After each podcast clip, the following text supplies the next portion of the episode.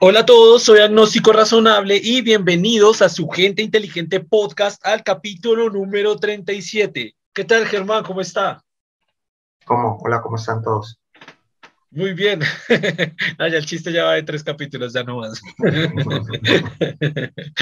Eh, ¿Qué le iba a decir? No sé qué le iba a decir. Ah, sí sé qué le iba a decir. Justo estábamos hablando antecitos de iniciar este podcast, o sea, hace unos minutos.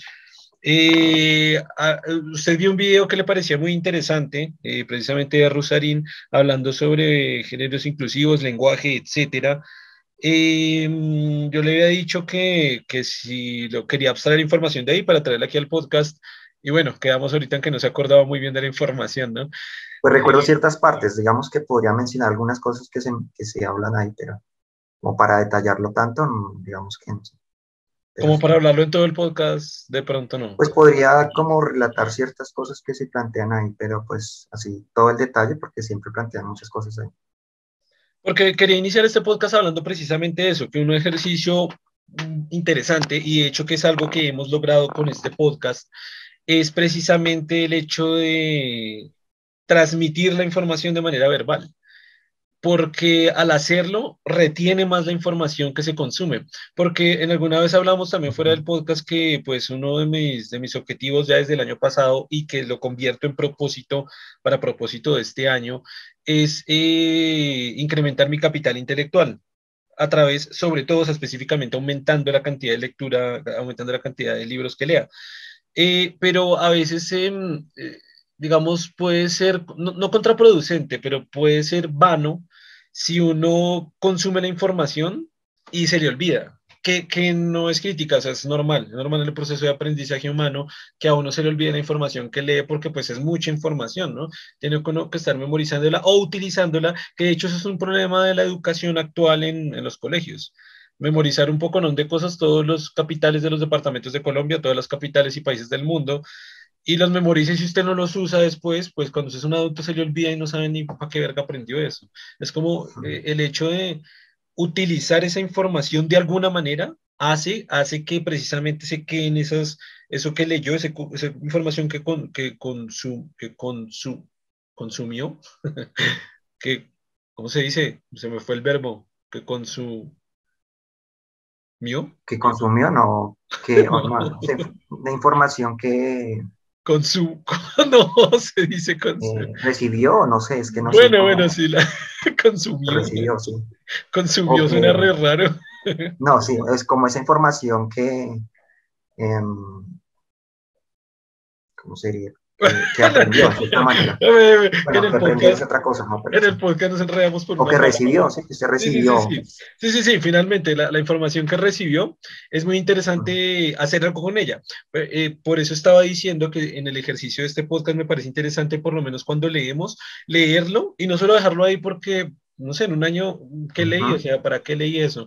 Mientras que si al transmitírselo a usted y a todos ustedes que nos están escuchando y viendo, hago el ejercicio de transmitir la información, de utilizar lo que acabé de leer, transmitirlo, o sea, un poco resumirlo, analizarlo y además que siempre traemos una conclusión. Entonces también es como la conclusión personal que yo saco después de recibir esa información, procesarla y, traerla pues como colación. Entonces sí me parece interesante en este podcast ese ejercicio que hemos hecho.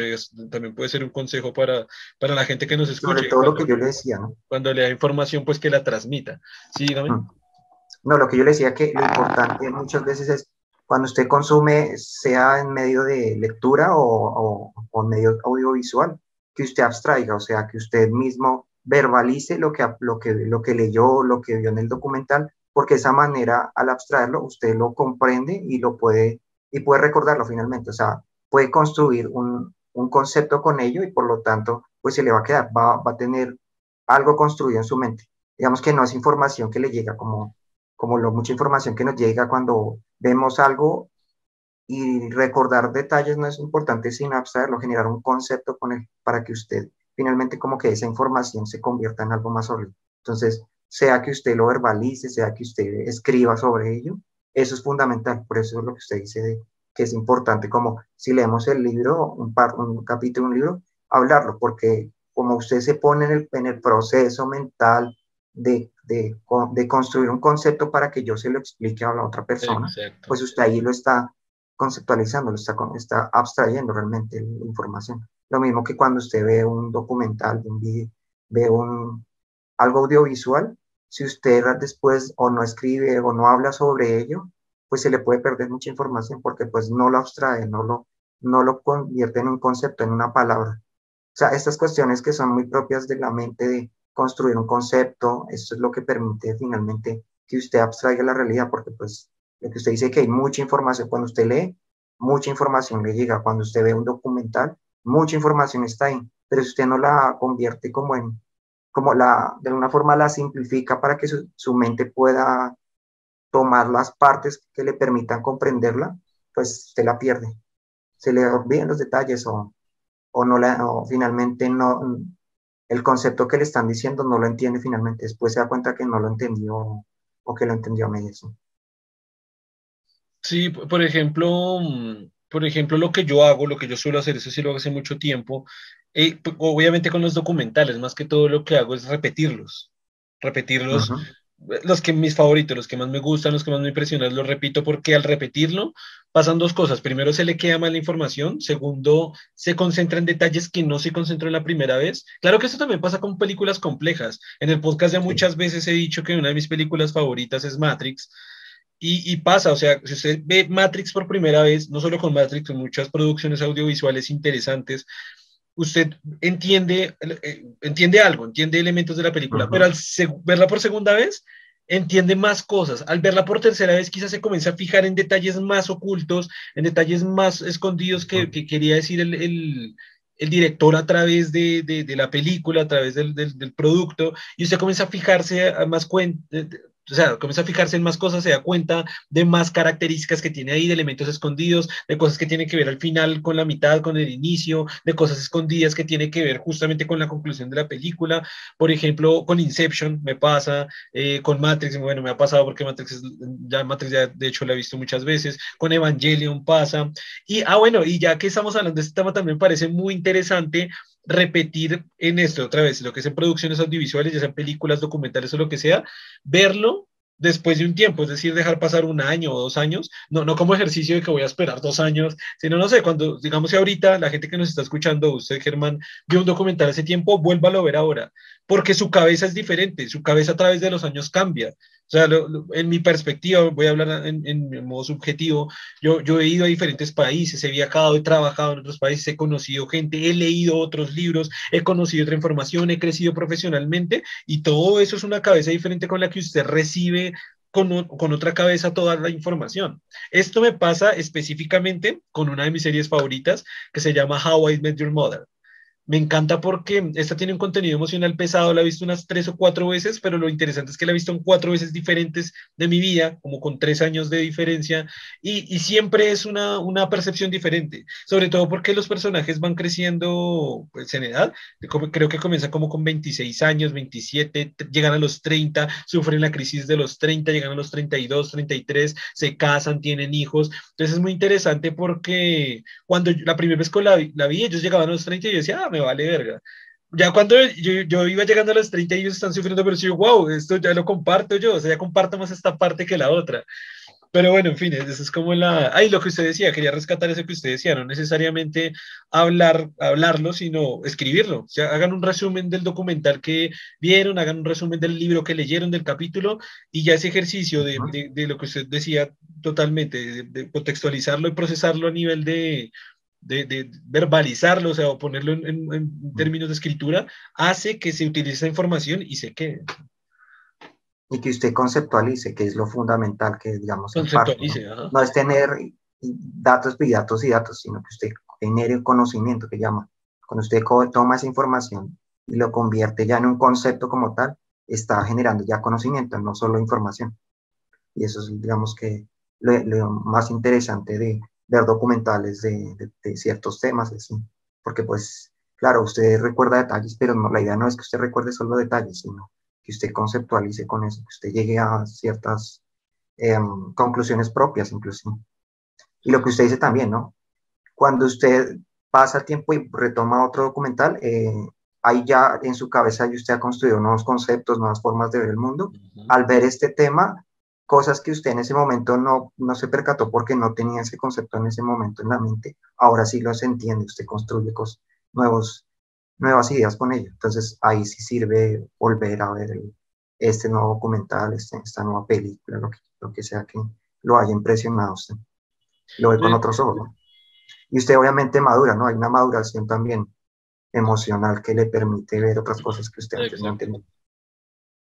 De hecho, me parece que está un poco infravalorado ese tema, un poco infravalorado el tema de repetir películas, de repetir series, de repetir, la gente siempre está buscando nuevo, nuevo, nuevo, nuevo. Y sí que me parece muy interesante este tema de, de repetir, pues obviamente lo que más nos gusta, no vamos a repetir algo aburrido para ver si ahora ya no me parece aburrido, sino lo que les gusta y pues precisamente si tiene algún contenido que sea un poco de, conceptual complicado, algo así, es mucho más interesante volver a ver, volver a ver este tipo de, este tipo de producciones audiovisuales porque sí se me hace muy interesante. Una de mis series favoritas, o una de las que más, de la que más amo en ciencia, mejor dicho, es Cosmos. Cosmos es ah, una serie que también he visto, no sé, unas, no, no, tengo el número, quizás unas cinco veces he visto la serie.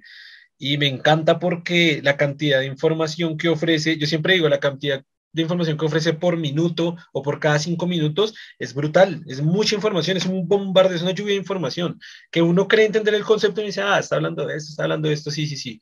Pero si usted lo vuelve a repetir, en esos cinco minutos se le escapó un, un dato, porque siento yo, desde mi perspectiva, que cuando veo, no sé, una información que es muy importante, la proceso y la pienso y digo, wow, esta información está increíble, yo no sabía eso, pero mientras estoy haciendo ese proceso, él está hablando, él sigue hablando y él sigue botando ideas. Y uno dice, wow, lo entendí, interesante, y cuando uno vuelve a, a poner atención, así puede ser tres segundos, él ya dijo un dato, él dijo algún pequeño dato que es muy interesante, pero él ya avanzó con la conversación y mientras uno vuelve a entender eso y él sigue hablando, él sigue hablando, entonces me parece como que, wow, Cosmos es una, es una obra de arte, güey. Cosmos me parece a nivel científico y divulgación brutal, se las recomiendo a todos si no la han visto, la primera y la segunda temporada, la de Carl Sagan también se la recomiendo, brutal. Sí. Y la cuestión también es lo que le digo de que por eso es que es bueno verbalizarlo y también escribirlo porque hay mucha información, pero como que, como que usted, como hay tanta información, como que usted muchas veces no se detiene ahí analizando cada parte, entonces se pierde en esa cantidad de información. Por eso es bueno como irla hablando, porque usted va extrayendo cada parte, ¿no? Cada una de estas ideas que le estamos generando, pues usted las empieza a construir y ya, y como, es como desarrollar el tema, ¿no? Como que él le da pistas y la idea es que usted después lo desarrolle completamente. Todas esas ideas que él, él le planteó, pues la idea es que usted también las desarrolle para que pues todo lo que el, documental intenta transmitirle, eh, usted lo desarrolle y lo convierta en, ideas propias o, o, construya a partir de esas ideas. O que extraiga, claro, que extraiga su propia información a partir de lo que le están presentando. Por eso, por eso bueno, por eso quería, quería antes de, como que lo arrancamos a hablar antes del podcast y yo le dije a Germán, no, espera, hablemoslo dentro del podcast, porque pienso que, por ejemplo, si hubiéramos hecho el podcast inmediatamente, y usted hubiera, o sea, usted consume esa información, hacemos el podcast, uno, yo creo que es capaz de replicarla más fielmente, y dos, se acordaría más de lo que nos dijo y además me transferiría la información a mí también. Entonces sí que me parece un ejercicio, y por lo menos aquí con el podcast creo que estamos logrando eso. Em, también quisiera hablarle justo también, también eso le iba a hablar antes del podcast y dije, wait, vamos a hablar en el podcast de una vez. Justo estaba siguiendo, mm, estaba siguiendo, no, me salió un video de una chica que se está comenzando a hacer viral. De hecho, por esa, por esa, mm, por esa razón voy a hacerle una invitación al podcast. No prometo que, que, que, esté ni nada, porque sea como sea, ya está creciendo en números y cuando la gente comienza a crecer en números, pues recibe muchos mensajes, ya tiene más ocupaciones, etcétera. Voy a tratar de hacer una invitación aquí al podcast. Eh, pero es una chica que me, bueno, me parece muy interesante, es una española que está, está estudiando en una universidad de Oxford, si no estoy mal, y ella pues da consejos prácticos de cómo, de cómo administrar el tiempo, cómo ser más disciplinado, técnicas de estudio, porque Oxford pues es Oxford. Y además creo que está estudiando medicina, así que no es como una carrera así como, como que no requiera tanta atención. Eh, aunque bueno, diciendo eso, no sé si hay una carrera que no requiera tanta atención, pero bueno, después discutimos sobre carreras. Ay, perdón. Y justo me salió un video de ella que habla sobre, sobre la disciplina Este tema yo lo he hablado muchas veces, pero creo que fuera del podcast, de hecho, iremos a hacer un capítulo completo sobre la disciplina, sobre lo que habla Yoko y Kenji, pero hoy no voy a hablar de esa perspectiva, hoy voy a hablar sobre esto que simplemente habla ella. Entonces, me, me quedo como con dos o tres cosas que dijo en este video que me parecieron interesantes, que es casi parecido a lo que estoy hablando, como para hacer conectar los temas. Y es, por ejemplo, el hecho de buscar a otra persona para hacer el ejercicio que usted está, que quiera, al objetivo que usted quiera llegar más fácilmente y se sienta más motivado para hacerlo. Esto lo ah. hemos concluido entre Germán y yo muchas veces con el tema, dentro y fuera del podcast, con el tema de los libros. Y me pareció muy interesante porque él pone el ejemplo, ella, ella pone el ejemplo del ejercicio. Entonces dice, bueno, yo quiero, mi objetivo es bajar de peso, mi objetivo es incrementar masa muscular, mi objetivo es aumentar mi resistencia física. Es mucho más fácil si consigo una persona y con esa persona vamos al, gimnasio los dos, porque nos acompañamos, porque nos motivamos, o incluso si yo estoy aquí haciendo una, una mm, sesión y llamó a la otra persona, no importa que sea en la casa, le dice, usted ya hizo la sesión, yo ya la hice, ¿cómo le fue? Eh, ¿Usted cómo, qué, qué, otro ejercicio aplicó? ¿Qué otra rutina? ¿Cómo le fue? Ta, ta, ta. Dice que buscar siempre una, un, como un compañero de, de, de, para llegar a ese objetivo, el que sea, por ejemplo, en nuestro caso nos ha servido con el tema de la lectura, es interesante. Ella lo dice que con el tema del ejercicio, con un tema de estudio, por ejemplo, ella dice que si tiene un examen, eh, puede asociarse pues con otra persona para llegar a cumplir los objetivos o los, las temáticas de ese examen. Entonces, una cosa salvo ahí de ella, de eso que decía. Em, y la otra, y la otra se me olvidó. la otra... es como la cuestión de la presión social que ayuda en ese caso, ¿no? Como esa presión social, que, eh, que es esa cuestión de que, pues cuando usted tiene otra persona que lo ve, decirle no, no lo hice, ahí está esa presión de que no quiero verme mal contra, con, esa, con esa persona, entonces me presiono a, a, cumplir el objetivo que se supone que nos pusimos entre los dos. Entonces, ah, justo. funciona muy bien. Que, que, eso ya es como un poco conclusión nuestra, ¿no? Usted y yo, Germán, esto, esta conclusión llegamos justo antes de que iniciara la idea del podcast. Eh, que justo antes de que iniciara el podcast ya habíamos hecho este tema de los libros y ya estábamos compartiéndonos información de los libros. Y sí, o sea, como que hemos hecho un, un análisis sobre nuestro propio comportamiento eh, inconsciente en muchas ocasiones en cuanto, a dos personas están leyendo. Entonces, nos pareció muy curioso que estamos haciendo reuniones diarias, ¿no? Entonces, nos pareció muy curioso que hacer la reunión diaria y decir, Germán, hoy no leí ni mierda del libro. y al otro día decir, Germán, hoy no leí ni mierda del libro. Al otro día decir, Germán, hoy no leí ni mierda del libro. Era una autopresión fastidiosa inconscientemente es fastidiosa, porque yo le decía a Germán, es muy raro, porque Germán le pasaba, Germán no leía el libro y me decía, agnóstico razonable, no leí el libro hoy. Y yo no le iba a decir, no le decía absolutamente nada, le decía, oh, bueno, pues lea mañana, pues no es más. Pero al otro día usted decía, no, no leí hoy. Y al otro día no, y uno se siente mal. De solo verbalizar, hoy no leí, porque hoy vi Facebook, porque me la pasé en TikTok, porque hoy me fui a bailar y me fui a jartar y me fui a vivir, o porque hoy me quedé dormido, o porque vi una película, que de hecho eso nos pasaba, ¿no? No, hoy vi una película, no, hoy estuve en las redes sociales, hoy tal. Solo decirlo, ya uno se siente mal. Y el sentirse mal todos los días, sí que lo motiva a uno a coger el libro y leer. Es ah, extraño, es un comportamiento muy extraño. Exacto, y, así sea que usted genera un hábito en el sentido de que eh, al día siguiente más o menos usted sabe el, el podcast se va a hacer a tal hora, ¿sí? Entonces usted dice, bueno, eh, le dedico una hora antes, me pongo a hacer esa tarea que, no, que le dije que no hice. Y, y, esa presión ayuda. Exacto. O sea, que usted dice, ya lo, lo plantea así, al día siguiente ya, ah, bueno, una hora antes me pongo a leer. O, ¿sí? o la, tarea que sea que uno dijo que iba a hacer. Y él le ayuda en ese sentido. Porque ya le genera la rutina de que eh, unos minutos antes, sí, momento antes, usted hace la tarea que se supone que iba a hacer. Entonces esa presión está ahí, le, ayuda bastante. O sea, lo cumple así sea en esa forma, ¿no?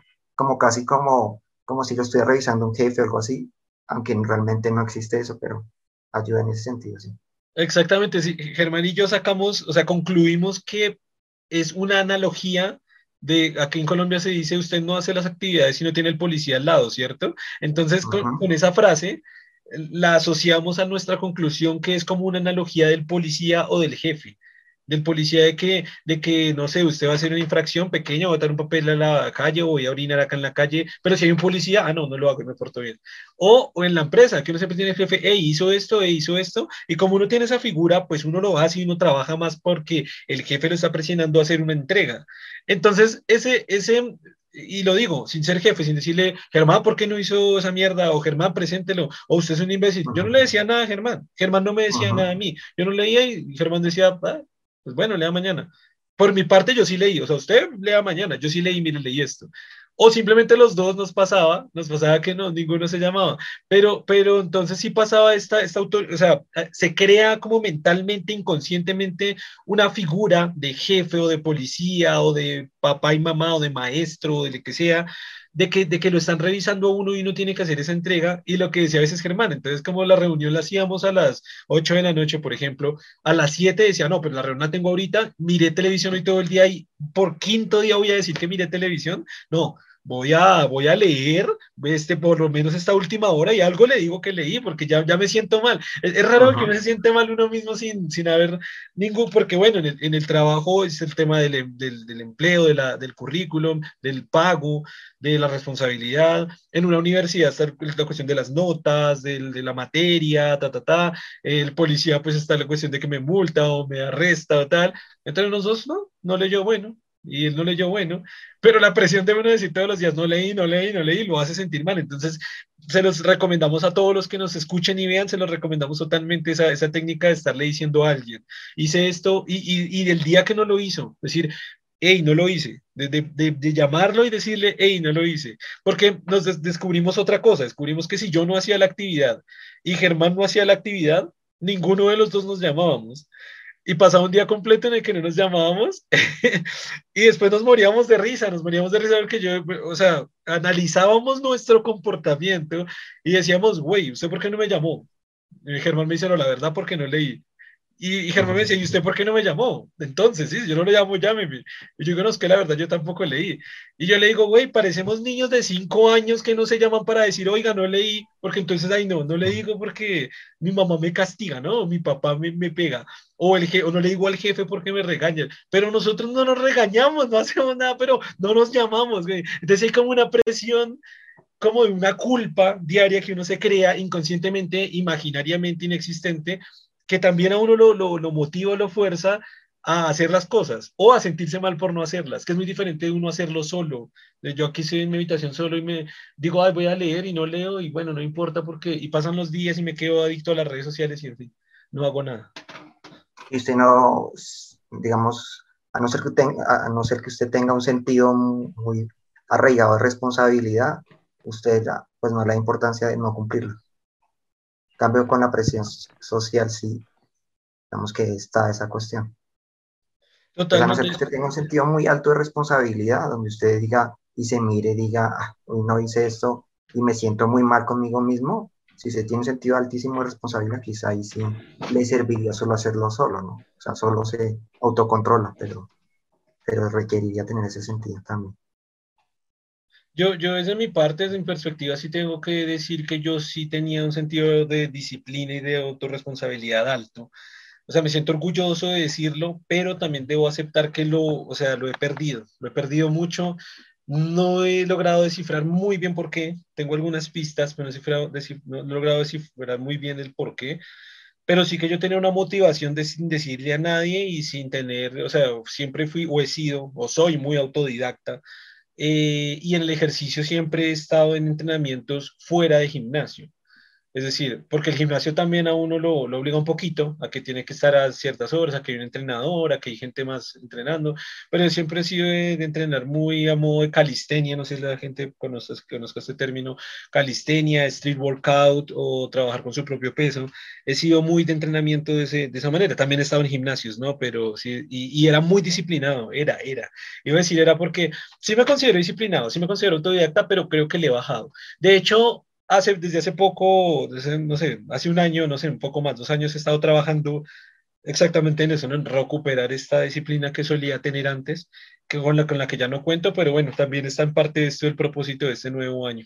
Y hablando del propósito de este nuevo año, la segunda cosa que me quedo con la que dijo esta chica era que a ella le parecía muy útil y, ah, bueno, y como está, es que no sé si está estudiando medicina o psicología o algo así, pero por lo menos recurrió a términos psicológicos, dice que hay estudios psicológicos que lo comprueban, que este hecho de decirlo, de, e, e, ella dice, cuénteselo a alguien, llame a alguien y cuéntele lo que usted va a hacer, porque eso da cierto grado de compromiso.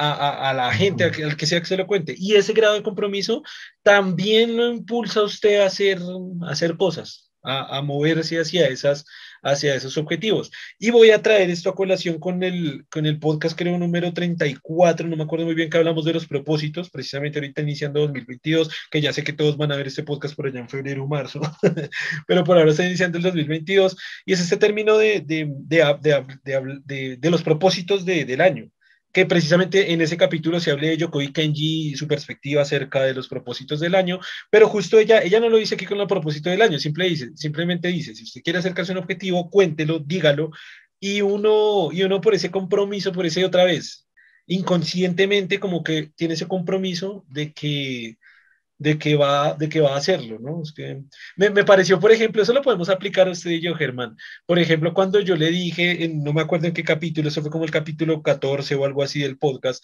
cuando usted dijo, eh, antes de este año voy a acabar el libro. Y cuando salió el podcast, cuando lo publiqué, le dije, hey, en este podcast usted dijo que iba a acabar el libro, no lo ha acabado. Y usted dijo, no, lo voy a acabar, quedaba como medio mes, dijo, no, lo voy a acabar y lo acabó. Ese es un ejemplo, por ejemplo, de ese compromiso en el que usted, yo creo que si usted no me hubiera dicho, no nos hubiera dicho aquí, yo creo que no le hubiera terminado, no sé, pienso yo, no sé. Eh, no, y sobre todo si no me he recordado esa cuestión. Exacto. Eh, claro, es como recordarle sus palabras, porque si yo le recuerdo, oiga, acaba el libro, bueno, sí, pero yo le digo, usted dijo, usted mismo dijo que usted iba a acabar el libro. Entonces, bueno, ya decía eso, ¿no? Y, ah, bueno, y lo traigo a colación con el tema de los propósitos. Que a veces también el propósito que uno se propone, otra vez dije la redundancia, el propósito que uno se fija al comienzo de año puede ser interesante quizás para eso, para que sea un compromiso y, ojalá si se lo puede decir a alguien. Por ejemplo, hace yo, hace una semana aproximadamente, puse aquí en en Agnóstico Razonable, la fanpage de Facebook, voy a publicar de ahora en adelante dos videos diarios en Facebook y uno un video diario en YouTube. Hasta el momento lo he cumplido, llevo poquito tiempo, pero hasta el momento lo he cumplido. Y si siento, si siento que al haberlo escrito, me siento comprometido con la gente aquí que nos está escuchando, con todos ustedes que nos están escuchando, me siento comprometido y voy y lo hago. Voy doble video diario en Facebook, doble eh, video diario en YouTube. Y tan, tanto, siento que sí es como una Sí, sí, sí siento que con esos dos ejemplos y con lo que dice ella, que dice que pues según ella tiene una perspectiva psicológica, siento que funciona también. Siento que funciona también. Pues de pronto lo que el diagnóstico no, ha comentado es lo de, usted tiene esta cuestión de, de en un Excel manejar todo lo que está haciendo, como contabilizarlo muy bien y saber realmente qué tanto le está invirtiendo en cada una de esas actividades para que usted sepa realmente si lo está cumpliendo, ¿no? Porque uno puede decir, sí, estoy leyendo, pero estoy leyendo media hora cada, cada tercer día, cosas de ese tipo. Entonces, sí lo puede estar cumpliendo, pero el nivel de lo que está cumpliendo realmente no es. Entonces, medirlos lo que realmente le permite saber si usted sí está cumpliendo el objetivo. Porque usted lo puede decir, sí, lo estoy cumpliendo, pero lo está cumpliendo en sus mínimas proporciones. Entonces, pues, puede ser que lo logre en el triple de tiempo que se supone que lo debe cumplir o, o, o finalmente lo avance tan poco que, que finalmente nunca lo llegue a concretar. Entonces, esa cuestión sí me parece importante que la comente. Sí, sí, sí, o sea, bueno, sí, como, como decía Germán, em, pasa que yo llegué alguna vez a, a, la conclusión, o sea, me di cuenta que, y esto, a esta conclusión he llegado desde diferentes campos, desde la ciencia, desde la psicología, desde la filosofía, y por ejemplo, desde este caso de la disciplina me he dado cuenta que uno, es que, la subjetividad de la mente, la subjetividad del cerebro le hace creer a usted mismo que usted está ejecutando una acción o una tarea frecuentemente o poco frecuente, cuando en realidad eso no es verdad. Y usted está supremamente convencido. Es decir, usted puede decir, ah, yo estoy con Duolingo estudiando francés. Entonces, ¿usted qué tanto estudia? Ah, sí, estudio frecuentemente pero ese frecuentemente es porque quizás usted siente que sus ocupaciones son muchas, a veces por el trabajo, estudio y por las redes sociales, porque esto ya lo comentamos en los primeros capítulos del podcast, uno le está dedicando un tiempo brutal a las redes sociales que debería eliminarse y la gente siente que no tiene tiempo. Entonces, cada que tiene tiempo, le dedica media hora a Duolingo. Ese cada que tengo tiempo suena muy frecuente. Y, personalmente cuando usted dice, uf, en esta semana me quedó muy poquito tiempo y todo el tiempo que tuve se le da Duolingo. Entonces, bueno, decir lo, lo, que Germán decía, eso es algo, algo personal, pues yo en mi propia vida me, me rijo por varios Exceles, es como que amo, amo Excel, entonces tengo Excel para un montón de cosas. Uno de ellos fue porque eh, uno de ellos es, em, midiendo el tiempo y separando el tiempo por cada hora exactamente, siendo consciente de qué hice cada hora poniéndolo en ese Excel.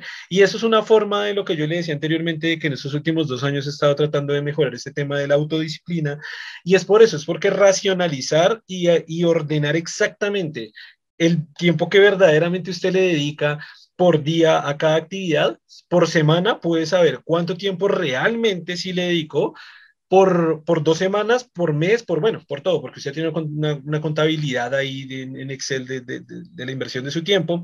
Y me di cuenta que, por ejemplo, en ese caso, en ese ejemplo de Duolingo, me da cuenta que pasaba un mes en el cual estudiaba dos horas, o una semana en el que estudiaba media hora, una semana en que estudiaba dos horas, en fin, diferentes formas. Y yo dije, esto no es disciplina, esto no es estudiar a diario, con esto no estoy aprendiendo eh, este, este idioma, o sea, con eso tampoco lo voy a lograr. Si, si trabajo cuatro horas al mes y yo sentía que estaba trabajando frecuentemente en ello, que estaba estudiando todo el tiempo, que eso sentía, eso es como el autoengaño subjetivo de la mente que cree que está haciendo actividades que en realidad no está haciendo.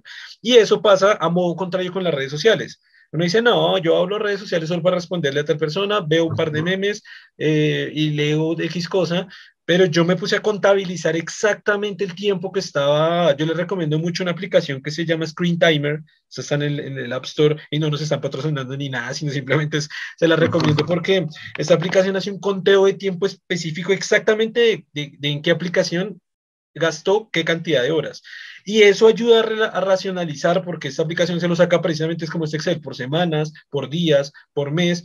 Y usted se da cuenta que, por ejemplo, las estadísticas de uso de redes sociales por semana a usted le pueden llegar casi a, a 30 horas. 30 horas, que son 5, o sea, media horita por la mañana mandando un mensaje, media horita viendo un video, media horita viendo memes mientras voy en el bus, eh, por la noche escribiendo un mensaje yo no sé quién, hablando con mis amigos, con mi novio, con mi novia, eh, ta, ta, ta, ta, y usted mira el resumen del día, pueden ser 3, 4 horas, y a la semana se le llega algo así como 30, 35 horas, y yo digo, güey, 35 horas, que si yo las dedico a estudiar alemán, el, el caso del francés es un ejemplo, yo en realidad estoy estudiando alemán, son, o sea, güey, son 30 horas de alemán semanal, güey, o sea, es una inversión de tiempo brutal. ¿Qué aprendí con las redes sociales? Una verga. El, el, meme, el, meme, el meme de moda. Es lo que uno aprende en las redes sociales, el meme de moda, no aprendemos.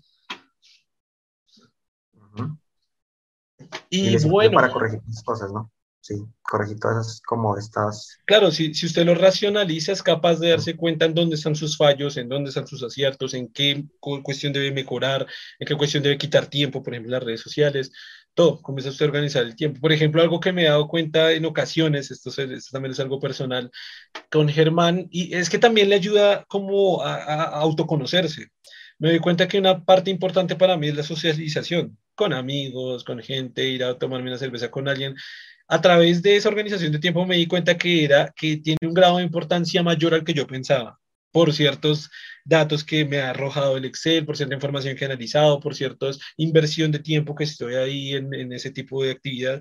Y yo digo, está interesante porque es, es que también autoconocerse. Es, es, que, es que decir, uno está como capturado en, en, en, la, en la jaula o en la cárcel de la subjetividad de la mente si la mente se le da la gana de creer lo que se le dé la gana, uno está convencido totalmente de eso y es su propia realidad. Cuando en realidad hay gente que conozco, tengo una amiga, por ejemplo, que me dice, yo leo mucho, yo leo mucho, yo leo mucho y repite, y siempre están es que yo leo mucho, es que yo leo mucho y es que yo leo mucho. Y un día, un día la aterricé y fue una pregunta pues un poco directa, no fue agresiva, pero fue directa y le dije, ¿hace cuánto leyó su último libro? Y cuando cayó en cuenta, pues le cayó un poco mal la pregunta, pero claro, cayó en cuenta que hacía tres años no leía un libro. Sea, tres, cuatro años no leía un libro. Y yo digo, bueno, una persona que lee mucho es una persona que no toca un libro hace cuatro años, eso no es una persona que lee mucho. ¿Qué pasó? Ella sí leía mucho. Antes de, de, la adicción a las redes sociales y todo esto, ella sí leía mucho. Sí leía novelas, leía novelas, leía un libro, leía otro, leía otro, compraba tan, tan, tan. Lentamente, esa es una cuestión lentamente que uno va transicionando ese tiempo de lectura a las redes sociales, a las redes sociales, a Netflix. Y por ejemplo, yo le dije, ¿hace cuánto leyó su último libro? Hace cuatro años. ¿Hace cuánto vio su última película en Netflix? Hace dos días. ¿Hace cuánto estuvo tiempo en Facebook? Hace 10 minutos. ¿Hace cuánto estuvo en TikTok? Hace media hora. ¿Hace cuánto estuvo publicó en Instagram ayer? Ah, entonces usted no lee muchos libros, pero al revés, y está mucho en las redes sociales. Pero la subjetividad de la mente le hace convencer a uno que uno lee mucho porque en algún momento de la vida eso es real, le gusta esa etiqueta, la replica pero resulta que ya no es real, ya no es real. Mm, el autoengaño es más poderoso de lo que se cree. Exactamente, es brutal ese, es brutal y pienso que hay que tener mucho cuidado con ello, porque lo mismo, yo hago mucho ejercicio, yo hago mucho ejercicio y por razones de la vida han cambiado esas escenas y quizás ese ejercicio una vez a la semana, dos, quizás no sean muchas, o lectura, o a sus propósitos, cada uno tiene objetivos a nivel profesional, académico, de relaciones personales, de relaciones sociales, de pareja, económicos, o sea, cada uno enfoque lo suyo, ¿no? Aquí estamos hablando pues de nuestros propósitos, pero cada uno enfoca lo suyo. Y la tercera cosa importante que ella dice, que esto sí, esto sí como que yo lo sabía, pero está interesante aquí transmitirlo. Uy, perdón, me dio un escalofrío que le pasé la uña a esta cosa. me dio un escalofrío, perdón. La tercera cosa importante que me parece interesante transmitir a todas las personas que nos escuchen es que mm, es muy importante llegar a los objetivos, eh, dedicando, haciendo metas muy pequeñitas, ¿no? Es decir, yo quiero que mi bíceps sea el 50% más grande. No, no lo voy a lograr mañana. Entonces voy a lograr quizás por centímetro y para que sea por centímetro, pues tengo que hacer 10 flexiones diarias. Así que voy a hacer mi objetivo de hacer 10 flexiones diarias. No, no de ver mi 50% más grande de mi bíceps, sino de 50, 10 flexiones diarias. Quiero hacer 50, comencemos por 10, de poquito. Eh, quiero tener un cardio que todos los días pueda, o sea, quiero terminar una maratón o media maratón. Bueno, pues voy a correr 10 minutos, voy a correr aquí a la manzana o allá al parquecito de cerca, voy a darle una vuelta, una, una vuelta diaria. De a poquito, o sea, metas pequeñas, metas pequeñas. Quiero leer todos los libros de filosofía del mundo. Bueno, comencemos con el tratado de filosofía de... Ah, hace poquito me recomendaron, no se me olvidó el nombre pero es algo así como de cinco hojas, y es un tratado filosófico importante en filosofía. Yo, güey, comience por su tratado de cinco hojas. No comience por el libro más complejo que hay en filosofía, porque va a leer tres páginas, se va a enredar y no va a entender nada, le va a aburrir y se va a ir. Entonces, como ir por escalones pequeños, que eso sí me parece fundamental y brutal. Y lo digo desde mi perspectiva de autodidacta, que lo he hecho con muchas cosas en mi vida, y también como de autodisciplinado en el ejercicio, por lo menos, de hacer eso por, por pautas. Y bueno, no sé si quiera decir algo para cerrar este tema, porque ya llevamos 40 minutos hablando de esto y el tema de hoy era otro. Tenemos que íbamos a hablar un poco de esto y lo, vamos a hacer. ¿Tiene algo que decir para cerrar el tema? Mm, que, em, pues, que podría, no, pues lo que, lo que decía de la disciplina, lo importante que es Ok, pero ¿quiere decir algo ahí para cerrar el tema o, ya pasamos eh, directamente al libro? No, sí, no, lo que, que lo importante es mantener estas rutinas, o sea, digamos que yo que no, digamos, difícilmente lo he aplicado, que uno leía estos libros donde le decía, lleve un diario de lo que está haciendo, genere un, un programa, vaya regularmente eh, estableciendo cómo avanzó en tal, tal actividad. O sea, esta cuestión, estas rutinas que uno nunca establece que por eso se le dificulta realmente muchas veces ser exitoso en eso, ¿no? La, autodisciplina es algo que se tiene que establecer con rutina realmente, si no es muy difícil realmente ya lo sacado. O sea, si no tiene actividades que realmente lo forcen a, a tener autodisciplina, es muy difícil que se lo logre. O sea, solo como propósito no funciona así nomás. Solo funciona si usted tiene unas rutinas muy bien establecidas para, para que usted esté forzado a, a, a estar revisando cómo va, a ir haciendo las actividades, y lo que digo, hay estrategias como la que proponemos de hacerlo en pares, ¿no? De otra persona. Está la estrategia de ir contabilizando cuánto le dedico a cada cosa. También es, es cuestión de encontrar estos métodos y, y aplicarlos. Sí, sí, sí, exacto. Sí, una cosa súper importante que acaba de mencionar, rutina, rutina. Hay que hacer rutinas. Si no le gusta, si quiero bajar de peso y dejar de comer, güey, por día le, le bajo un poco al arroz, o le bajo un poco a las papas, o le bajo un poco a cualquier tipo de carbohidrato, ya no tomo gaseosa, sino si, si es muy difícil cambiar al agua directamente, en vez de ver un vaso veo medio, ya si me hace pues medio de agua. Es rutina, es rutina, y la rutina se logra paso a paso, rutina, rutina, rutina. Hay algo, algo que yo aprendí, eso lo aprendí, es curioso, ¿no? Para ser autodidacta, aprendí por mí mismo un tema para ser mejor autodidacta. De manera autodidacta aprendí un tema para ser mejor autodidacta, y es el hábito. Hay una palabra interesantísima, brutal, por lo menos para mí es muy fuerte, que se llama el hábito. Dice, el ser humano es un conjunto de hábitos, no es más. El ser humano es un conjunto de hábitos. Ahora, que usted tiene el hábito de estar en TikTok, de Facebook, el hábito de Instagram, el hábito de videojuegos, el hábito de lo que sea, es hábitos, son hábitos. Lo que, lo que toca es cambiar un hábito por otro. pero todos somos llenos, todos estamos llenos de hábitos que me gusta eh, jugar fútbol, que me gusta relajarme en la hamaca y echarme y recibir el sol, que me, eh, lo que sea, todos son hábitos. Entonces lo que toca es cambiar a esos hábitos de, de, de Facebook y de TikTok y tal que me parecen súper nocivos y ya lo, lo, hemos dicho varias veces, hablamos en los primeros podcasts de una conferencia que hice, la conferencia ya está subida en el canal para el que la quiera ver, en los primeros podcasts hacemos como un análisis de, las de la conferencia también. Y es este tema que, que las, conferen las conferencias, no sino las redes sociales, son súper nocivas, nocivas para el ser humano, nocivas para las personas. Hay investigaciones con datos reales que están explicados allí en la conferencia, que los hemos los hemos hablado aquí, eh, de, de, de, entidades de salud gigantes en el mundo, de investigaciones, han demostrado las redes sociales son brutales, llevando al suicidio, llevando al incremento de enfermedades mentales como la depresión, como la ansiedad, eh, como el estrés, como etcétera, un montón de cosas. Así que por favor, consejo, dejen las redes sociales por lo menos en 90%, porque estoy seguro que todos ustedes la miran casi 30 horas por semana o más déjenlas en un 90%, déjenlas únicamente para lo necesario, que casi no hay necesidad, pero bueno, digamos una necesidad entre comillas, y inviertan el tiempo en sus objetivos, no tiene que ser en lectura. A veces nosotros, pues Germán y yo nos centramos en, aconsejar mucho la lectura, que a ver si es bueno lectura para todas las personas, pero centren los objetivos. A veces el objetivo puede ser musical, puede ser artístico, puede ser deportivo, puede ser de aprender un idioma, puede ser, etcétera, ¿no?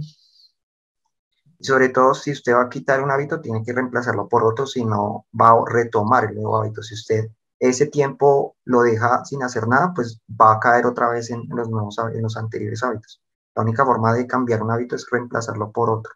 Entonces, si usted tiene un hábito de, eh, bueno, ya no sé si tomó el, el tema de, de alimentación y dejó de consum está dejando de consumir algo, puede ser que requiera consumir cosas más sanas, porque ah, pues si usted empieza a aguantar hambre no le va a funcionar, lo que tiene exacto. que es hacer un reemplazo correcto porque si no, pues el hambre lo, lo, va a hacer que usted falle. Entonces, lo que usted tiene que hacer, lo que usted decía, de si usted toma gaseosa, pues cámbielo a agua y así, o sea, hacer un reemplazo del hábito, si no, no funciona.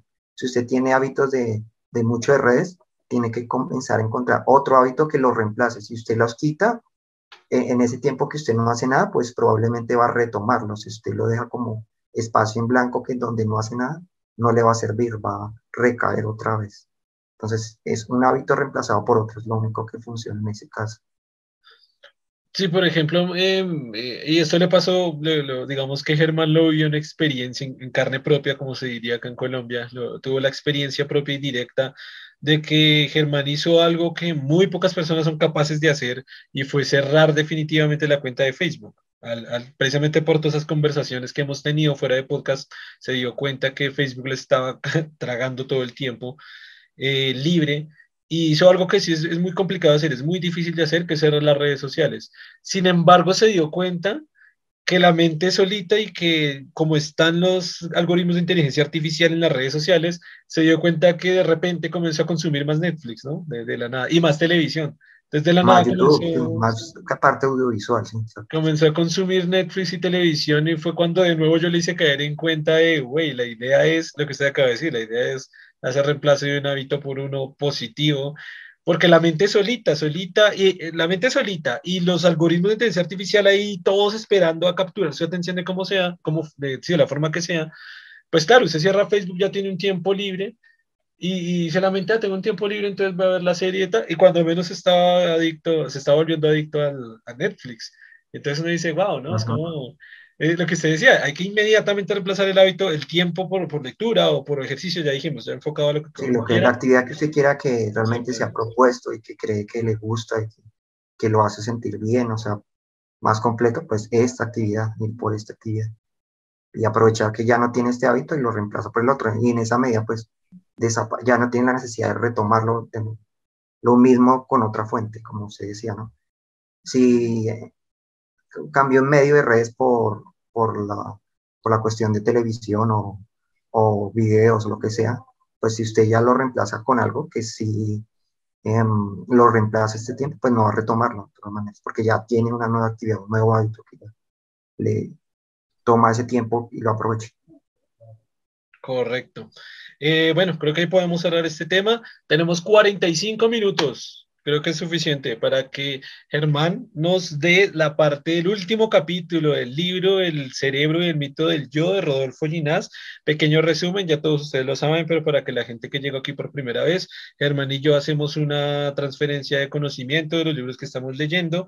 Él está leyendo El cerebro y el mito del yo, yo estoy leyendo libros de, de, libres, miles de millones de Carl Sagan eh, hacia el término de la lectura de, de, un capítulo, de un libro, en el mismo tiempo, pues es como si leyéramos dos libros, ¿no?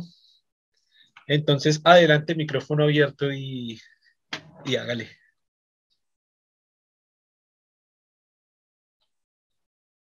Eh, no, no se le escucha, Germán. Creo que tiene en mute el, el micrófono. Ah, perdón, sí, sí tenía. Eh, no, para contextualizarlo, pues voy a retomar un poco de, del anterior capítulo, que ya lo he resumido un poco, pero pues como no, no sé, eso fue por el podcast, no sé, como 30 o yo creo que anterior que hablé el último capítulo.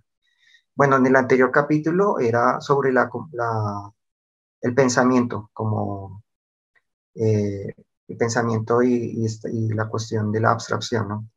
Eh, y como lo importante de, que se plantea del, del lenguaje, perdón, el pensamiento abstracto, el lenguaje como un pensamiento abstracto. Entonces, en este capítulo, digamos, en lo, último que se plantea la cuestión de cómo eh, este fue un proceso que no comenzó realmente directamente con el lenguaje hablado como lo conocemos, sino primero comenzó con, eh, algo que utilizamos más que es eh, la, por ejemplo, el lenguaje, la forma de comunicación no verbal el, capítulo, anterior fue de las cualias, ¿no? ¿O ese fue, no, ese fue el anterior? No, no, el, capítulo anterior anterior fue el sobre el lenguaje, el pensamiento abstracto, sí. Oh, ah, Como ya, lenguaje. Entonces fue todo ese tema.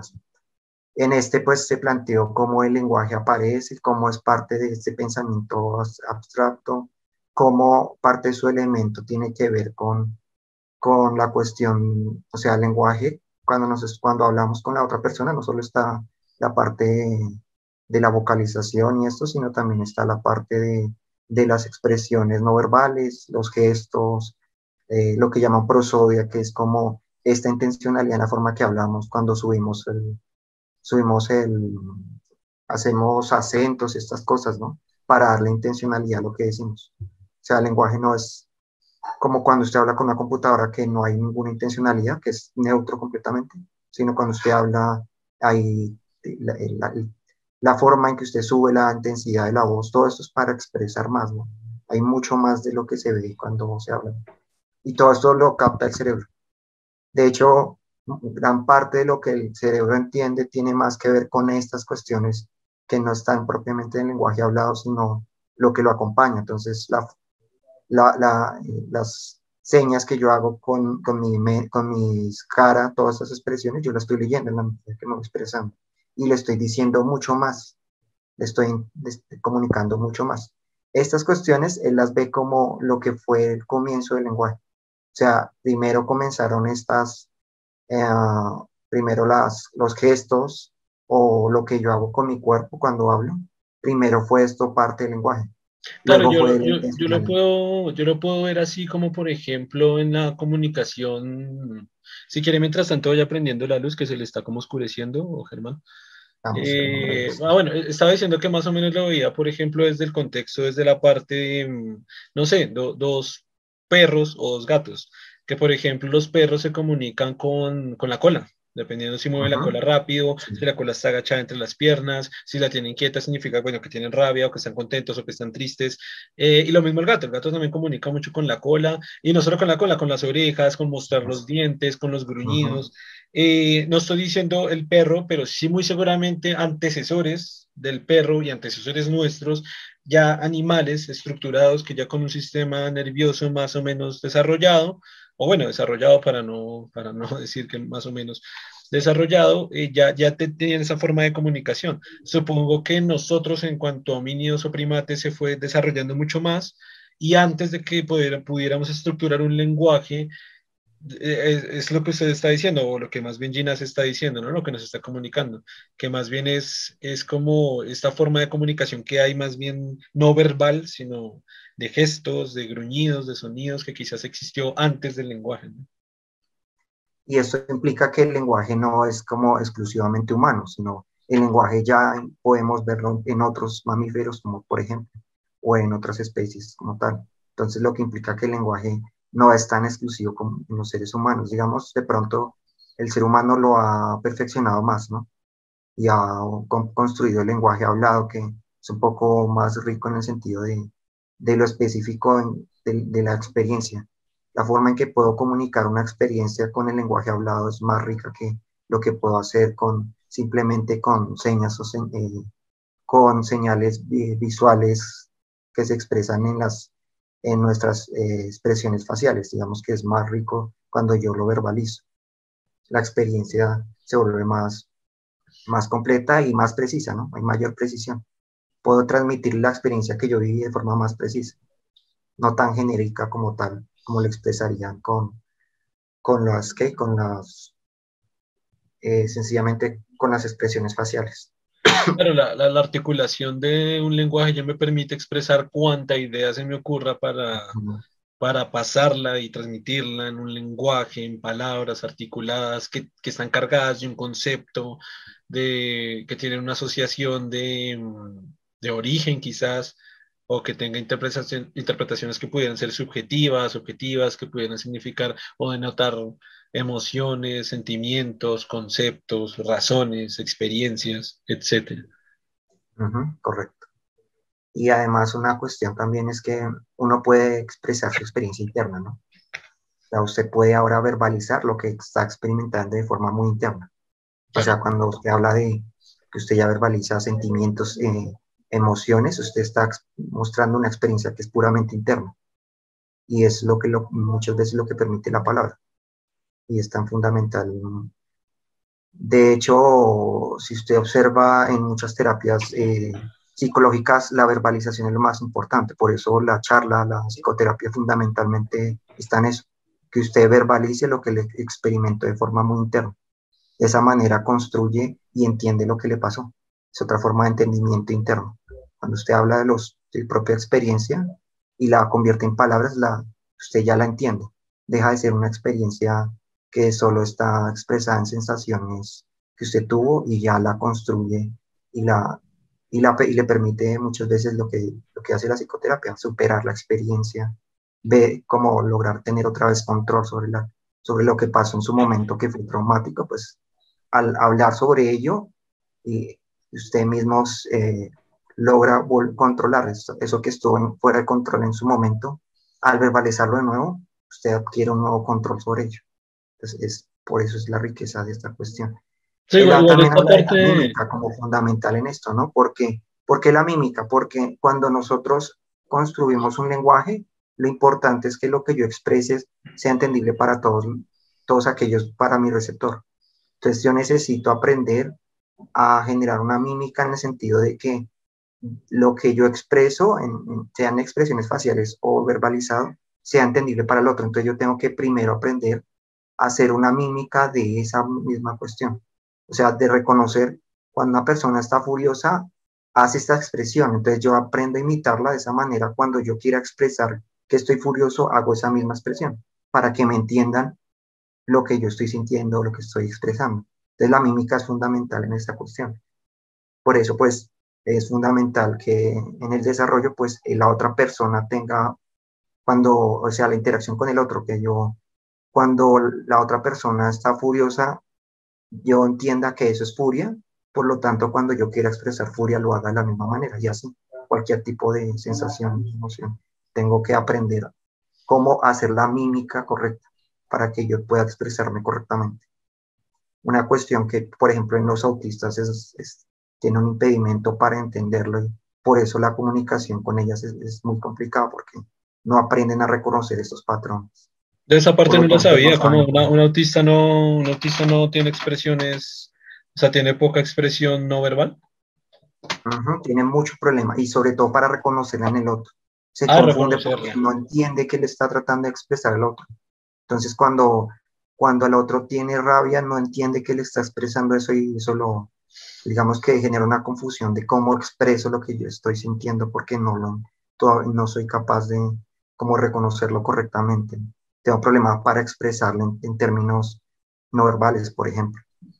Me, hizo acordar un fragmento de una película, el inicio de una película donde él se autodetermina como una persona que no es capaz de entender las, los, como que no es muy bueno interactuando en sociedad y no es, no es muy bueno precisamente entendiendo mensajes, esos mensajes ocultos de las conversaciones eh, cosa. Entonces él decía, ok, entonces lo que he optado es por halagar a la gente y tratar de halagarla para que la gente se sienta bien y no se sienta mal con mi forma de comportamiento.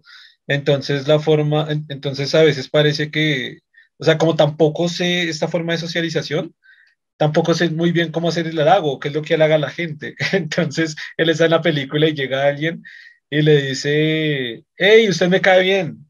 Y él dice, ok, gracias.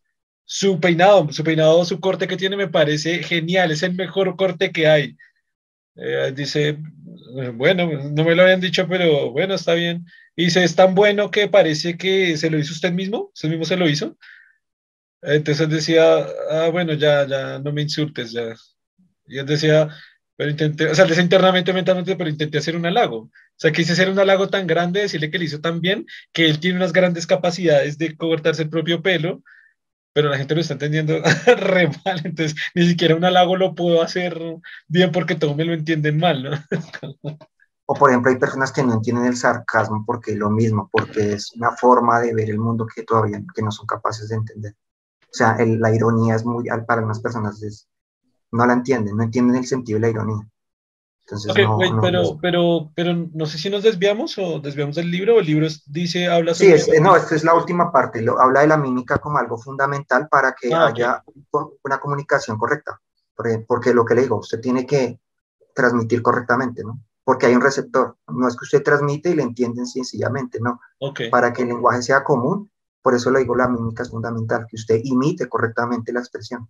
O sea, si yo me río o si hago cara de furia con una especie de sonrisa, no van a entender ese mensaje. Se lo comunicó incorrectamente. Entonces la mímica es fundamental y se ven muchos comportamientos de imitación. Imitar al otro es parte del aprendizaje. Por eso, pues podría ser, ¿no? El, el, el bebé que mira a la madre cuando le hace una expresión, él, hace lo mismo porque él está tratando de aprender esa, está haciendo mímica, ¿no? Está haciendo, aprendiendo el lenguaje con la repetición de lo mismo, ¿no? Hacer la misma expresión, porque es la forma como lo va a aprender, ¿no? Entonces yo tengo, necesito esa interacción de esa manera, en doble sentido.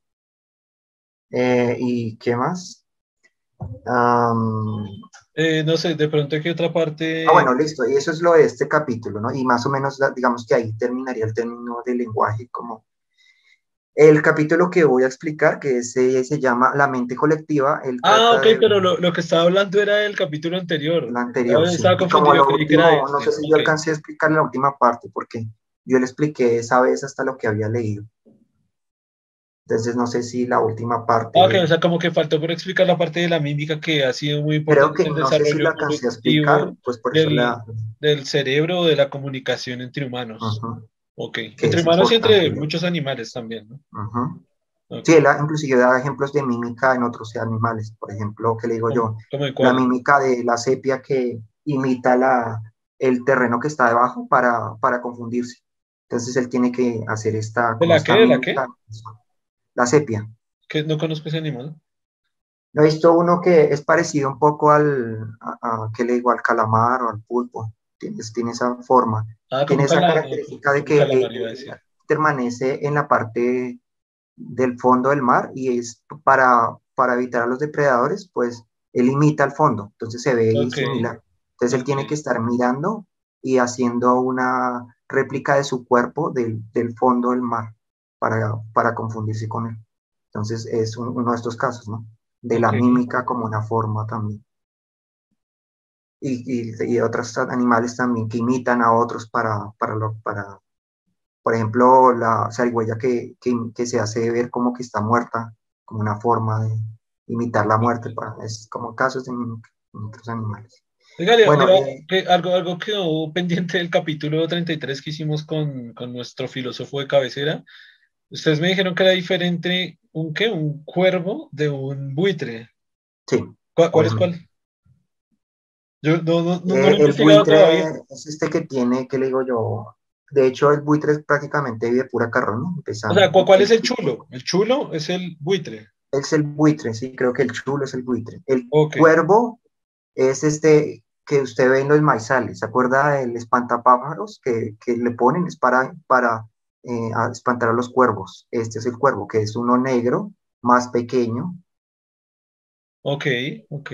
No sé, entonces ya, ya se acuerdo cuál es el sí, No, no, que, o sea, de hecho lo recuerdo por unas investigaciones, yo todo lo recuerdo por la ciencia, Sí, sí lo, recuerdo mucho por, por, la ciencia porque hay muchos experimentos que se han hecho y que tienen un grado de inteligencia muy interesante. Es, es, Ese sería el cuervo. Sí, el cuervo. Ok, y el cuervo entonces come eh, granos. No, come todo. Mm, inclusive lo que le digo, come también es, come carroña también. ¿Y carne? y, y, lo que le digo, es muy como oportunista de cualquier cosa que él va encontrando. Ese es el buitre. no, el cuervo. No, no, no. El, buitre, sí es prácticamente, como creo que prácticamente es, es carroñero. No sé si como otra cosa, pero prácticamente es carroñero. Ah, el buitre. Ah, es que me estoy reconfundido. El, cuervo. El cuervo es el que es. El, cuervo solo come grano. El cuervo solo come grano. No, el cuervo también come carroña, lo que le digo, que es muy es oportunista en todo sentido, ¿no? O sea, los dos, los dos comen de todo. No, el buitre es más de carroña, el buitre es de pura carroña, creo que es. Pero ese también come carne fresca y también come grano. Mm, no sé, no sé, de pronto en el ambiente que él hay no hay mucha disponibilidad, es que depende mucho de eso. También puede comer, sí, sí. Si encuentra un animal fresco que, que acabó de morir, pues pueden tratar de comerlo. ok, ok, mira, no, no, estaba reconfundido, creo que todo el mundo sabe esa diferencia, menos yo no la conocía. Mm. Ah, bueno, un poquito de contexto para la gente que no, que no es de Colombia. Nosotros en Colombia le decimos chulo, eh, todos en Colombia le decimos chulo, que, que, es muy curioso porque esta palabra chulo significa otras cosas en otros países diferentísimos. Acá chulo, pues es el, es el, ahora, espera que me, me, quiero confundir otra vez, el chulo es el, es el, cuer, es el buitre. Ok, y, y, yo pensaba que el chulo era el cuervo, pero entonces ahora me, me, entero que hay una diferencia entre el cuervo y el buitre y no, no sabía, güey, estoy aprendiendo los animalitos el día de hoy. ok, prosiga ahora sí con lo del libro. Perdón. El cuervo es el que usted dice que las investigaciones sobre uno de los animales, uno de los las aves más inteligentes que se han encontrado a pesar de su tamaño. Es el, es el, es el buitre. El cuervo. Es el, cuervo. Ah, es que me confundo. es muy inteligente. para, para, el tamaño de su cerebro es muy inteligente. Me siento aquí aprendiendo la diferencia entre gato y perro. El gato hace miau y el perro hace guau. No, no, no, se reconfundió. Va a tener que mirar a, cuando, acabe, cuando acabe el podcast me pongo a mirar fotos y para aprenderme la diferencia. Ok, listo. Ajá, listo. Entonces, retomando, eh, el otro capítulo que se llama ya Mente Colectiva es, es interesante porque ya son, digamos que, como creo que el libro está en parte eh, basado en, conferencias que él ha dado. Él ya trata del término de mente colectiva en términos de las, las, los medios de comunicación y en este caso Internet, como esta idea de la mente colectiva que, que se plantean. En, él trata de desarrollar un poco el tema. Entonces, lo, lo primero que él plantea con la cuestión de una mente colectiva, pues él dice, pues sí tiene ciertas características eh, estos medios de comunicación, pero pues él diría, no afirmaría como una mente colectiva, no, como que no ajusta exactamente. Entonces pone el ejemplo de cómo funciona una mente y cómo funcionan las redes. Puede ser la red, las redes o, o puede ser los medios de comunicación como la radio y la televisión, todos estos medios de comunicación que nos han permitido que mentes diferentes interactúen. Por eso la idea de mente colectiva, ¿no? Porque pues en teoría los medios de comunicación y las redes nos han permitido que mentes diferentes interactúen entre ellas. Pero pues que mentes diferentes interactúen no hace que Internet o cualquier medio de comunicación pueda afirmarse como una mente colectiva porque pues no funciona como una mente exactamente en términos de viendo la mente humana, ¿no? Si tomamos como, como forma de, como metáfora, la mente humana no funciona exactamente así. Eh, bueno, y entonces empieza a desarrollar el tema. El primer tema que él plantea es la, comunicación. Entonces, él va viendo estos medios de comunicación, digamos, viéndolo uno por uno. Entonces, primero, cuando hablamos de, la, de, la, comunicación, cómo ha funcionado, digamos, ahí es donde viene el lenguaje, ¿no? cómo el lenguaje hablado le ha permitido transmitir una, una experiencia de, un, de una mente a la otra, ¿no? Cuando hablamos y nos comunicamos. Y ya en términos de largas distancias, ya hablando de comunicaciones, eh, digamos que al comienzo pues se usaban, eh, por ejemplo, la comunicación con caballos para transmitir un mensaje. Eso fue, o, o incluso anteriores a eso, los gritos, donde una persona grita información y se la transmite a uno que está muy separado ahí y este se la transmite a otro. Es una forma o sea, de este capítulo de mente colectiva se basa mucho en los sistemas de comunicación humana. Viéndolos. supongo que señales de humo, desde. Al comienzo, exacto, señales de humo o señales visuales que se hacían los barcos para transmitir una información a larga distancia. Estos son los primeros comienzos de la comunicación y, y de lo que, digamos, actualmente se ha planteado como mente colectiva, ¿no? que ya es con la Internet, digamos, está este planteamiento de la mente colectiva. Entonces, él plantea estas cuestiones, empezando con los diferentes medios de comunicación que fueron apareciendo. Ya cuando generó la radio, se empezó a, generar ya comunicación a larga distancia. Entonces ya se transmitió. Pero entonces si vemos los medios de comunicación, algunos eran solo unidireccional, o sea, se transmitía, había un transmisor, pero no había una retroalimentación en estos casos. O sea, usted veía al presentador, pero usted no, le no podía hablar con el presentador. Ah, como en el caso del periódico, la televisión y la radio. Ajá. Eh, no existía, no era bidireccional como es la comunicación que tenemos. Al comienzo era unidireccional. Entonces, millones de personas veían a, a, este, eh, al, presentador o, o, al, o al de radio, o sí, o o al, periodista que transmitía, pero él no tenía esa retroalimentación. O esa retroalimentación era muy posterior, ¿no? Claro. Cuando en la, en la radio, en la, cuando usted le escribía eh, las cartas al, al, editor, eso era muy posterior, o sea, la comunicación no era bidireccional realmente, sino era posteriormente que pronto había una retroalimentación. Entonces, ese fue el primer medio. Luego con Internet tenemos, ah, ah bueno, y con este tenían una deficiencia. Digamos que en la radio, suponiendo donde usted se transmitía, por ejemplo, con los radios de doble vía, donde usted hablaba con esta persona, estaba limitada porque cuando la cantidad de transmisores era mucha, pues ya nadie se entendía porque era mucha la interferencia. Entonces había también limitantes. Ah, ya llega Internet y esa cuestión mejora mucho más, ¿no? O sea, usted ya se puede comunicar direccionalmente y millones de personas se comunican bidireccionalmente ya es que ella no sería bidireccionalmente, sino multidireccionalmente, güey. Yo pongo un post en diagnóstico razonable y hay una persona de cada país, literalmente puede haber una persona de cada país de Latinoamérica interactuando con todos simultáneamente, o sea, ni siquiera es bidireccional. Sería como lo de ahorita de, que pasa en podcast. Sería, sería multidimensional, instantánea, inmediata. Claro, pero lo que le digo de que tiene que ser en el mismo instante para que la, haya comunicación real, o sea, no es que ven el, eh, esto y después posteriormente lo comentan, no, sino en el mismo instante para que usted con lo que le comentan eh, hable sobre eso, que creo que es lo que han sacado en los podcasts que he visto donde hay comentarios y él lo va leyendo y va haciendo retroalimentación. Entonces, no es sencillamente que nosotros hablamos y después vemos los comentarios, sino que en el mismo instante que estamos haciendo el, el podcast, aparecen los comentarios, yo los voy leyendo y voy retroalimentándome de ellos. ah, pero, pero pues ahí no sería tanto podcast, el formato como tal de podcast, sino más bien el formato streaming. Que puede ser podcast, puede ser videojuego, puede ser mm, alguien hablando en la pantalla. Que es, ahí hay retroalimentación. O cuando en, chat, en un chat ya hay retroalimentación. Usted habla y la otra persona le responde y así. O pueden hablar muchos a la vez y usted puede ir más o menos respondiéndole. Aunque claro que eso tiene sus limitantes porque si usted, si son millones de personas, usted no le va a poder responder a todas, ¿no? Más o menos hay o sea, va a ir retroalimentación, pero dependiendo la cantidad de personas, hay una limitante.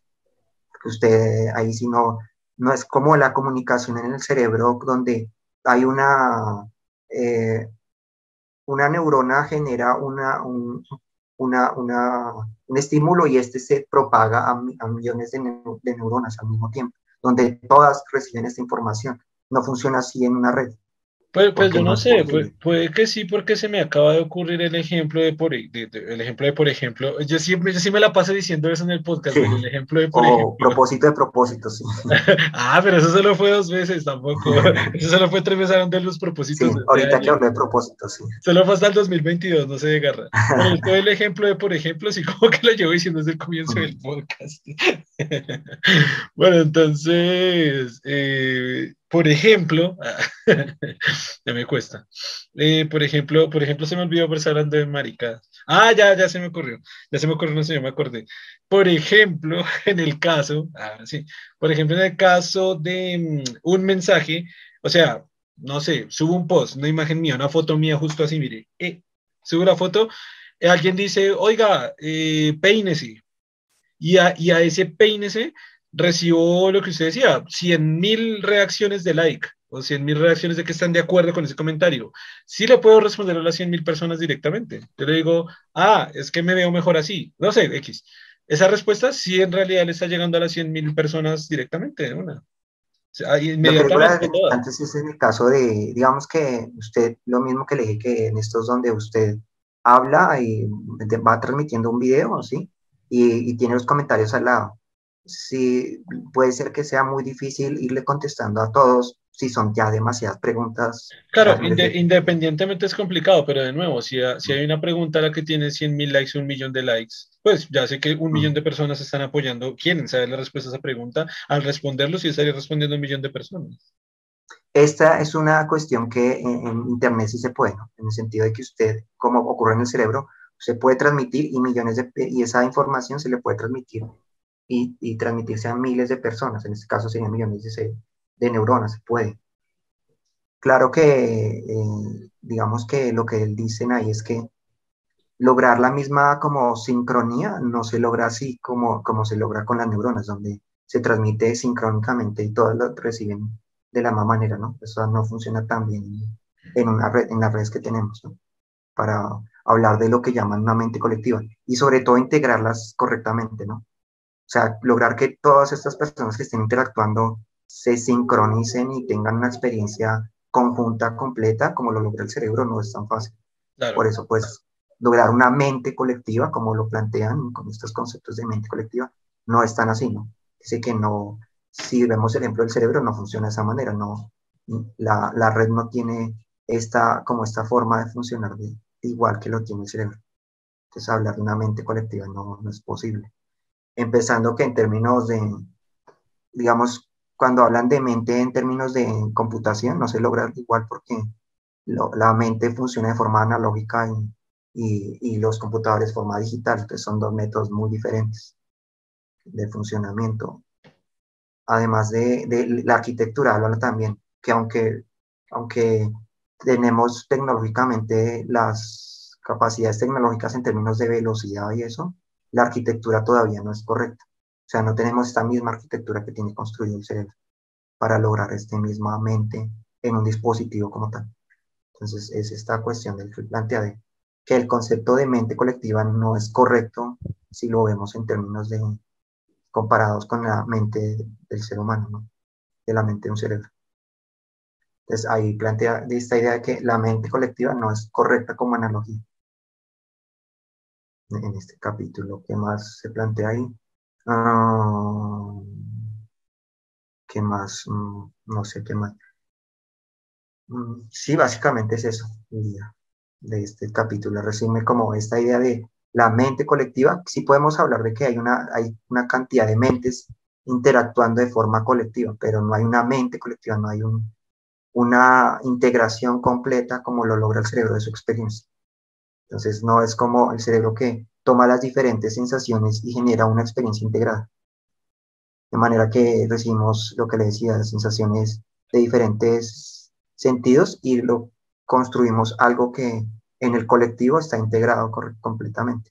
Nuestra experiencia está integrada. No funciona así en una red, ¿no?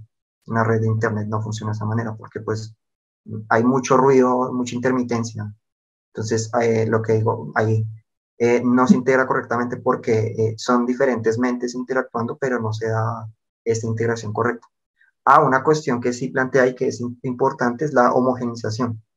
que es algo que, que nos plantea muchas veces, que es el, el, peligro de las redes, en el sentido de que, de que no, la diferenciación, eh, la, esta diversidad que tenemos en las redes se, no funciona de esa manera.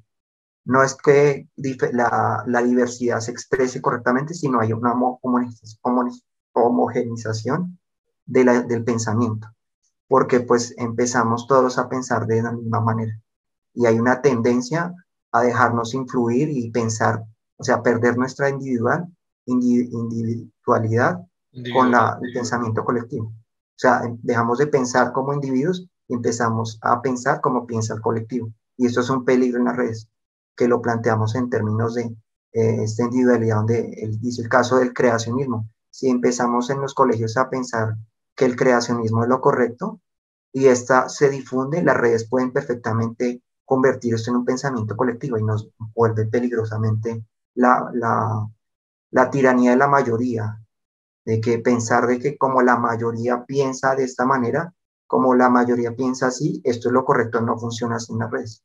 O sea, perfectamente lo que pasó en la Alemania nazi es un ejemplo que podemos ver. El colectivo empezó a pensar de, en de esta manera y se impuso sobre todos. Y, era, y no por eso, no porque pensara la mayoría que era lo correcto, implicó que era, lo, que, que era la manera mejor de pensar. Entonces, eso es un peligro en las redes esta tendencia a que la, perdamos nuestra individualidad y empezamos a, a, eh, nuestros pensamientos se vuelven el pensamiento del colectivo y se ve como personas con gran influencia pueden generar colectivamente estos pensamientos. En estos no, la mayoría no es la que impone el pensamiento, son estas esferas de gran influencia. O sea, estos influencias realmente son los que imponen la forma de pensar, no la mayoría no es el pensamiento de la mayoría lo que finalmente se impone en las redes, no funciona de esa manera. Me hace, acordar, me hace acordar un poco de un campo de la psicología que si no estoy mal ahorita se llama psicología social, o no recuerdo si se llama psicología colectiva o algo así, y es un campo muy interesante de la psicología donde se analiza precisamente los comportamientos que tiene una mente individual que responden frente a un colectivo o a un grupo de personas, y casi que casi que, si uno lo analiza, casi de manera estúpida. Hay, hay ejercicios y ejemplos que donde hay un grupo de personas eh, en, una, en una sala de esperas y se paran cada, cada dos minutos, se paran y se sientan todos. Y se paran y se sientan todos, todos son actores contratados, eh, aunque salen y entran de la sala de espera, se paran y se sientan cada dos minutos, simplemente se paran y se sientan, y ya cuando llega una persona que ya es externa, ya no es un actor ni es, puede ser cualquiera de nosotros, llega ahí y simplemente al ver ese comportamiento de la gente que se se sienta cada dos minutos, se se sienta cada dos minutos, él comienza a hacerlo, simplemente porque sí, simplemente comienza a pararse cada dos minutos y como que si uno lo ve, uno dice, pues qué estúpido, pero si uno estuviera ahí en el papel de él, creo que haría lo mismo, porque al final es, es la mente uno, que cómo funciona el cerebro, la mente, nuestra propia psicología. Y hay muchísimos ejemplos más de, de gente que se pasa al, al, pensamiento colectivo, aunque parezca ridículo, aunque se vea ridículo, se pasa simplemente porque el colectivo lo hace. Me, y hizo acordar un poco. Las redes. Sí, me hizo acordar un poco. De la tiranía de la mayoría. Eso es lo que llamaban la tiranía de la mayoría. Porque si la mayoría empieza a pensar que algo, un comportamiento que es incorrecto, es correcto y, empieza a difundirlo, prácticamente se va a imponer, se va a imponer y vamos a tener los problemas que hemos tenido, ¿no? Pero yo no sé hasta qué punto, o sea, no, como que estoy de acuerdo, pero parcialmente porque, o sea, como sea, si se, ha, si se ha logrado mantener un nivel más o menos interesante de independencia de pensamiento en las redes. Es decir, por ejemplo, en las protestas que hubo en Colombia, las que hubo en Chile, precisamente eh, las redes eran una forma de, de, que cada uno pusiera su punto de vista. O sea, los, los, la gente derecha decía, todos, todos son una mierda los que van a la calle, las gentes que están en las calles dicen los de allí son una mierda y nosotros tenemos la razón, los que no están ni allá ni acá dicen estos estúpidos están matando entre todos, los que son fanáticos son políticos decían no, tienen la razón y no él, el otro, al final no, no, no era un pensamiento colectivo, sí era un pensamiento como independiente, o sea, habían, habían pensamientos independientes. Por eso como que sí estoy de acuerdo, pero parcialmente, como que siento que, que las redes sociales sí llegan a ese, ese grado, sí, sí logran tener ese grado de independencia de pensamiento. Lo que le digo de, se le cortó. Comunicación como la prensa y, la se le Está cortando, se le está cortando, Germán, ¿puede repetir? No, que por ejemplo lo, lo que pasó en la, la manipulación que hacía las, los medios de comunicación como la prensa y la televisión, que finalmente Internet era, era, fue el medio de escape a esa manipulación. Pero vemos que ahora que se dieron cuenta que la forma de manipular al medio, a los medios, a las personas, era las redes sociales, han, eh, ha, ha, sido y, buscar la, utilizar la inteligencia artificial para manipularlo de esa manera, que vemos el caso de lo que ocurrió con las elecciones de, de Trump y otro tipo de manipulación que se dio con estos casos. Entonces sí puede decirse que también se pueden utilizar, entonces por eso le digo que eso es burlativo. A veces puede que se dé diversidad, pero a veces puede ser utilizado para manipular a las masas, como lo vimos en ese caso, ¿no? De la manipulación con las Sí, o sea, pero digo que parcialmente estoy de acuerdo, porque, pues sí, obviamente conozco bien el tema, pero ya esa manipulación se hace desde, desde o sea, proviene de, de grupos con intereses particulares y propios, ya sean gubernamentales, o en estos casos serían gubernamentales o comerciales, que son las dos formas de manipular a través de algoritmos. Pero ya no es porque, ya no es como de la red social, ya es de los algoritmos que hay dentro de la red social. Entonces, si se ve desde esa perspectiva, sí, sí hay una manipulación brutal, que ya lo hemos hablado varias veces y de nuevo ya lo dije en este podcast, pero lo repito, hay un, tenemos un video en el canal que es una conferencia que habla sobre inteligencia artificial en, en implicaciones en, eh, en las ciencias de la salud. Y allí pues di el ejemplo de Facebook Cambridge Analytica, que hizo una manipulación brutal a través de los algoritmos que proporcionan las redes sociales para convencer a la gente de que votara por el candidato que ellos querían, que para este ejemplo pues es Trump.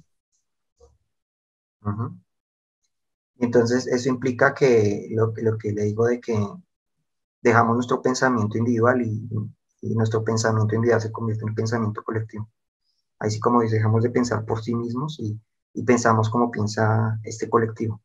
Sea en términos mayores, ¿no? Porque usted puede tener colectivos no tan grandes, ¿no? No mayoría, pero colectivos grandes.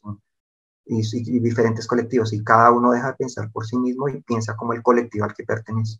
Igual, igual complicado porque desde, desde la televisión se hacía, desde la radio se hacía, desde la prensa se hacía, se ha hecho siempre.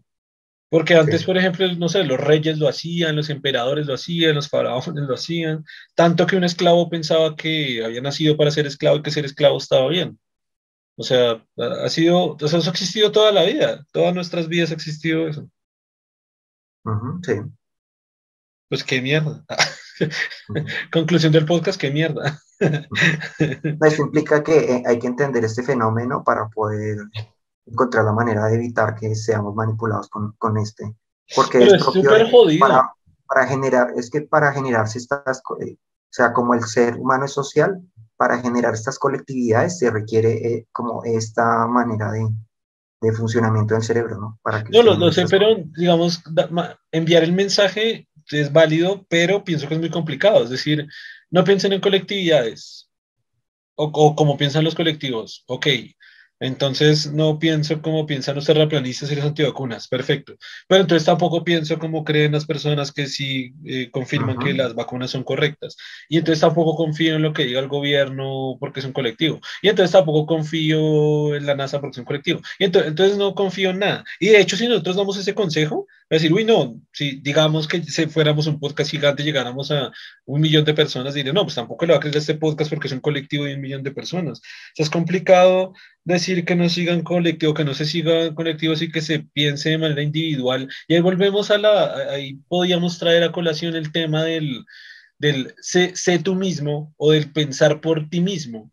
¿Hasta qué punto uno puede ser sí mismo y hasta qué punto uno puede pensar por sí mismo? Yo no sé si sea complicado. Ya si traemos la conversación a niveles o, la, o, la, subimos a un nivel filosófico, o más bien traemos un poco de pensamiento filosófico a estos conceptos y términos, porque al final, al final si alguien me dice, hey, piensa por ti mismo. Yo digo, sí, voy a pensar por mí mismo. Pues ya, ya él me dijo, esa persona ya me dijo que pensara por mí mismo, y ya no estoy pensando por mí mismo, estoy haciendo algo que alguien me dijo que hiciera. Entonces tampoco estoy pensando por mí mismo. Y al final, pues siempre hay como un pensamiento colectivo al que uno se adecua, y esto es algo que estoy tratando, que a Germán ya se lo había comentado, y es esto del pensamiento cultural y colectivo.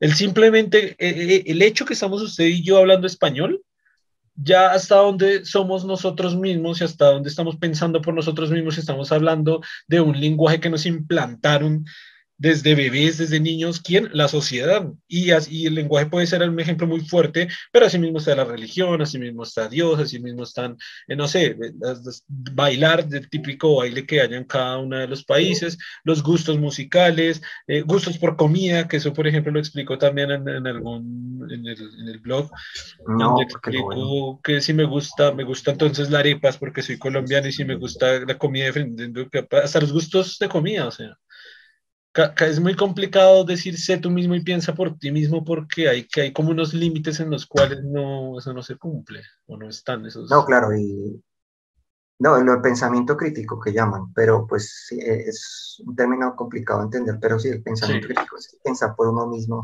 Sí, que, que es la conclusión, para no repetir la información, la conclusión a la que llegamos en uno de los podcasts, y es, es, es, como, una, es como una unión entre pensamiento crítico y, y, e investigar y saber investigar y saber qué investigar y cómo investigar para llegar a una, a una verdad.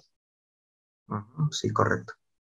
Es, es, el proceso de investigación. Recuerda que yo llegué a, esa, llegué a esa frase que me gustó mucho con el proceso de investigación, que sea un correcto y un buen proceso de investigación para llegar a una verdad. Independientemente que se diga, que se repita o que la siga. Y bueno, no sé si cerramos este podcast, no sé cómo para concluir o, si quiere concluir el, capítulo o dar como una información, alguna información adicional ya para cerrar este capítulo.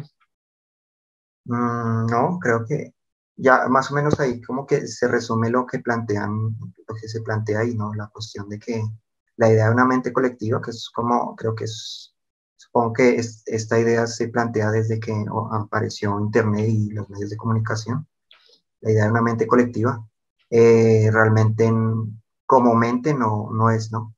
Pero sí la cuestión de la, eh, como la, la homogenización del pensamiento que se da en estas redes como tal, sí es una realidad. O sea, esta forma, está como la individualidad se, se diluye en el pensamiento colectivo, sí es una realidad. No tanto lo, la mente colectiva, pero sí esta cuestión de que en las redes la individualidad se, se diluye por esta cuestión de, de, que obviamente tenemos que adaptarnos a, a esta forma de pensamiento colectivo. Listo, bueno, entonces creo que acá, acabamos con ese capítulo, acabamos con el libro. Bueno, Germán acabó con ese capítulo y con el libro. Eh, creo que lo explicamos aquí bastante bien, nos extendimos un poquitico. Y ya, entonces creo que podemos finalizar el capítulo. Gracias a todos los que nos escucharon, a todos los que nos vieron. Gracias a Germán por estar aquí. Eh, recuerden interactuar y seguir todas las partes del proyecto Gente Inteligente y nos vemos en el siguiente capítulo. Un saludo. Listo. Chao.